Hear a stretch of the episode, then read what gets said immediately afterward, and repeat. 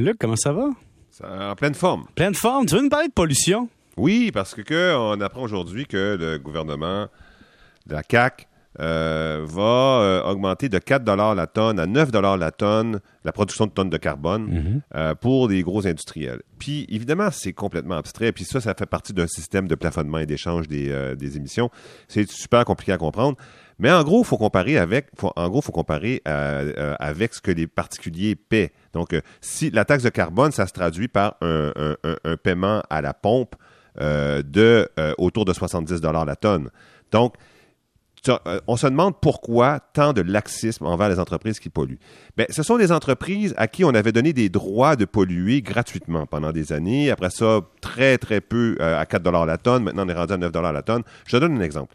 Pourquoi on donne ces droits de polluer gratuitement là? C'est parce qu'on se dit ce sont des entreprises qui doivent exporter. Et lorsque ces entreprises exportent, donc on se dit sont en concurrence, par exemple, avec des Chinois qui, eux, font peut-être pas de contraintes sur la pollution. Donc, on désavantagerait nos entreprises en les forçant à payer une taxe. Mais là, ils se sont dit avec le temps quand même, on ne peut pas les laisser polluer totalement parce qu'il y en a qui polluent énormément. Là, la production de ciment, la production d'acier, ça pollue terriblement. Ça. Le droit de polluer, on s'est dit on va donner une petite taxe, 4 $ la tonne. Après, on dit on va l'augmenter à 9 $ la tonne. Sais-tu, je vais donner un exemple de ce que ça permet, un comparatif. Là. Tu produis une tonne d'acier. Une tonne d'acier, ça se vend à peu près autour de 900 $ US, okay. Même plus. S'il y a une taxe de 9 $ la tonne, ben, tu es à 1% de ton coût de vente. Tu vas polluer en masse avant de changer ton comportement. Penses-tu vraiment que quelqu'un va changer ses habitudes pour 1%?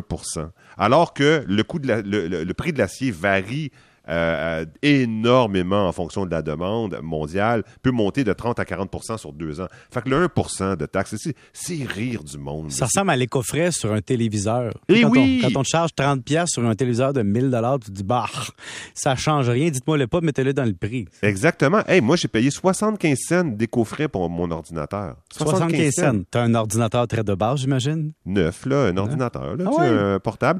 Puis, ça m'a coûté 75 cents. Coudon, mettons une taxe de 5$ pour l'ordinateur.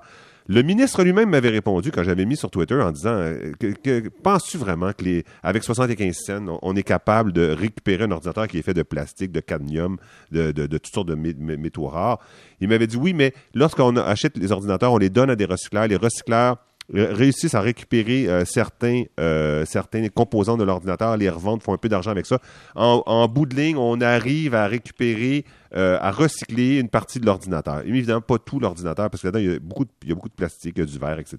Il y a de l'acier. Alors, cette timidité-là. Je vais donner un autre exemple. Pour comprendre du point de vue individuel, parce que la tonne d'acier, mettons, c'est pas quelque chose de facile à comprendre, mais un vol New York-Londres.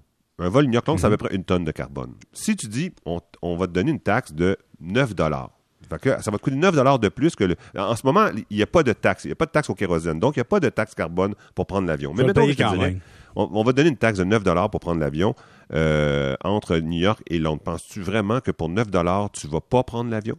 Non. Puis même 100 $ je vais prendre l'avion. Puis exactement. 200 $ tu vas prendre l'avion. Parce que dans le fond, le ticket modérateur, faut qu'il change significativement ton comportement. Puis là, si tu es prêt à aller à Londres, tu es prêt à dépenser beaucoup. Bien, c'est ça. Et donc, que ce soit pour un particulier ou que ce soit pour une entreprise, on se demande pourquoi ce gouvernement-là ne met pas... Tu sais, est-ce que ça serait si coûteux, puis si difficile, puis si impopulaire de mettre des vrais moyens en place? Tu sais, ils ont donné des subventions pour les chemins forestiers. Ils ont augmenté les droits de coupe de 3% plus élevés que la capacité de régénérescence des forêts. Ils ont augmenté la norme du nickel de 14 nanoparties par milliard à... Excuse-moi, je ne me rappelle plus exactement si c'est par milliard. En tout cas, 14... non, je pense que c'est par... En tout cas, 14 à 70. Donc, multiplié par 5 la norme de nickel. Là, les normes d'arsenic... à Rouyn-Noranda, ils ont caché les rapports indiquant qu'il y avait 40% plus de maladies pulmonaires autour de la fonderie. Tu sais, ils ont donné du dézonage pour une entreprise comme Google qui est venue ouvrir un centre de données. Il y a une espèce de pression comme à chacune de leurs décisions. une insistance à vouloir développer l'emploi, développer, attirer les investisseurs dans une économie qui n'est plus capable d'en prendre. On est en inflation pas pour rien. C'est parce que la capacité de production est plus capable de rencontrer la demande. Là. On est à 8 % d'inflation. Chaque emploi que tu crées au Québec, tu le voles à quelqu'un d'autre. Puis là, tu as cette gang de ministres-là qui prennent des gants blancs pas possibles pour les droits de polluer, les droits de coupe, etc., qui poussent l'entreprise avec toutes sortes d'aides, ça n'en finit plus. Je me demande pourquoi, puis j'ai pas la réponse. J'ai une question pour toi. Mettons qu'il y a un auditeur qui nous écrit, il dit « Je travaille chez Pratt & Whitney, puis on travaille sur un moteur électrique hybride. » Donc, ça va polluer moins, on s'entend.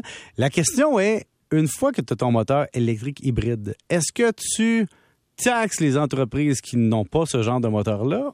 Ou tu te dis, ben, je vais réduire ou donner un avantage fiscal à celles qui ont un moteur hybride? Mais moi, je pense que l'un ou l'autre, là, je ne suis pas certain de comprendre, d'être capable, là, sur le banc, de décider laquelle mesure est la meilleure. Mais il me semble évident que s'il y avait une taxe, parce que tu n'as pas de moteur électrique hybride, puis il y a un coût de la consommation, puis ça coûte moins cher pour...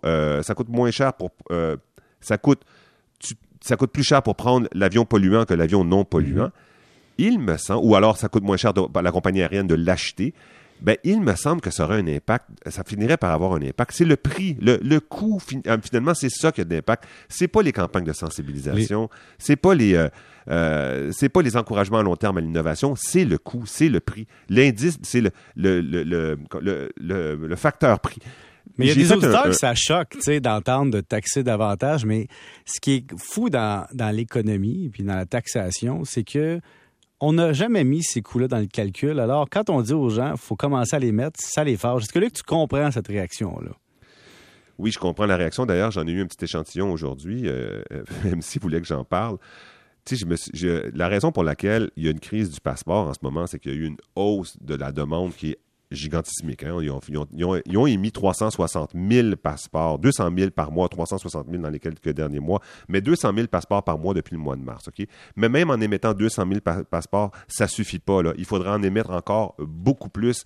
Et là, tu dis, il y a une demande gigantesque. Là. Je ne veux pas cacher leur incompétence. Hein.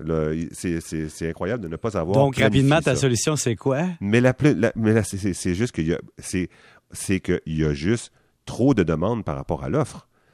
Tu sais, dans le système soviétique, là, il y avait des grosses files devant chaque boulangerie parce que le pain coûtait 2 cents, puis que les gens avaient théoriquement plein d'argent dans les poches, beaucoup plus que pour le 2 cents d'acheter du pain. Si demain matin, tu mets la bière à 25 cents, il va y avoir une pénurie de bière demain matin. Là. Donc, tu me dis, si le passeport était plus cher, il y aurait moins de demandes, mais ça serait une discrimination citoyenne. Ben, on pourrait s'en reparler. Ou la taxe carbone. Tu mets une taxe carbone, une taxe sur le kérosène, puis ça serait le temps ou jamais de mettre une taxe sur le kérosène. Là.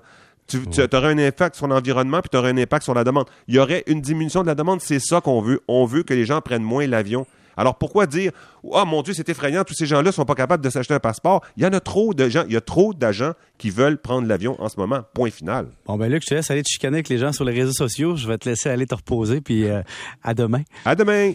Après la pause, Stéphane Marion, économiste en chef à la Banque Nationale.